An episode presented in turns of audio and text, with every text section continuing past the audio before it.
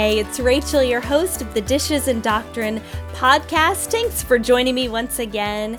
And uh, I told you last week that I apologized in advance because I had been struggling with some sort of yucky cold and sounded not too great. And so I have to apologize again because it is still not left our house. We are still struggling. And I guess that's all right because I'm going to air uh, some more dirty laundry here at the beginning of, of this week's episode let me just jump right in and tell you that I lost my temper again today with the kids, and I didn't mean to, but I was just so frustrated with them, it just spilled out.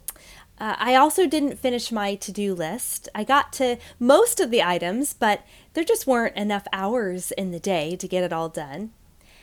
I knew I shouldn't have eaten those chocolate chip cookies, and now I have a headache to prove it. I don't know why I can't have better self control.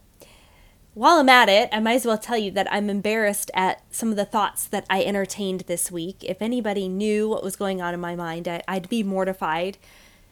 And of all the homeschooling moms that I follow on Instagram, it seems like they all just love spending time educating their family. And I don't know why, but it's the hardest thing that I've ever done. And quitting sounds so appealing to me some days. Now, those are just some of the thoughts that have spun around my brain in just the last few days. Self condemnation is a daily, if not hourly, occurrence in my mind. The shortcomings, failures, and the sin of my heart are very real things, and they deserve punishment from a holy God. So, why wouldn't I struggle with all this guilt?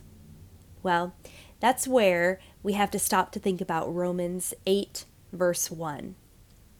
As I mentioned in episode 53 of the Dishes and Doctrine podcast, I've been studying uh, an amazing chapter, this chapter of Romans, chapter 8, with a good friend of mine with a new Bible study. And the first verse of this passage nearly jumped off of the pages at me. This is what it says There is therefore now no condemnation for those who are in Christ Jesus. And just to clarify, I have read and heard this verse dozens of times over the years. I know that I've used this verse when I'm sharing the gospel with somebody who is an un- unbeliever.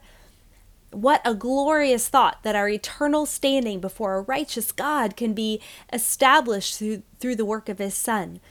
When I stand before God to answer for the sin of my life, I can boldly claim Christ's righteousness as my own.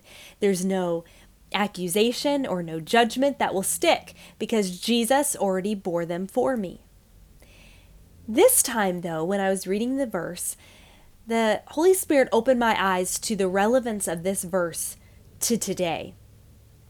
I answer for the thoughts and actions and attitudes of each day, and my answer is Jesus alone. There's no condemnation for the angry response to my husband. There's no damnation for failing to complete my responsibilities for the day. There's no conviction for the worst of thoughts. I stand completely righteous before God because I hide behind perfection Himself. Wow, this completely reverses my normal defaults for living a godly life. I don't live righteously to earn more favor from God. I don't pursue perfection to gain more of His love. I don't even obey His commandments to avoid judgment. The fact is, I live righteously because I have already received favor from God. I pursue perfection, realizing that even if I reached that unattainable goal, I wouldn't ever receive more love than I've already received. And I obey his commands out of gratefulness because I have avoided the judgment that I truly deserve. This verse isn't just a magnificent truth for the future, but an insanely practical fact for right now. Praise God, there is therefore now no condemnation for those who are in Christ Jesus. I hope the truth of that verse rocks your world today because it truly did mine. And it causes us to live differently when we realize that our standing before God is perfectly righteous. It's perfectly perfect because of Jesus' sacrifice for us. If you are listening to today's podcast and you have no idea what I'm talking about, it sounds interesting, but you're a little confused by uh, some of the the things we've mentioned today, I would love to hear from you. You can head over to rachelpereira.me and there's a contact form there. And I'd love to hear from you. I'd love to explain some of the hope of the gospel that that I cling to so tightly day in and day out. While you're there, you can subscribe to any new blog posts. You can also subscribe here on iTunes. That way, whenever a new episode is posted, it can come right to your device. You don't have to go searching for anything. I hope that you are living in light of the gospel today. And until we talk next time, remember to rest in Him.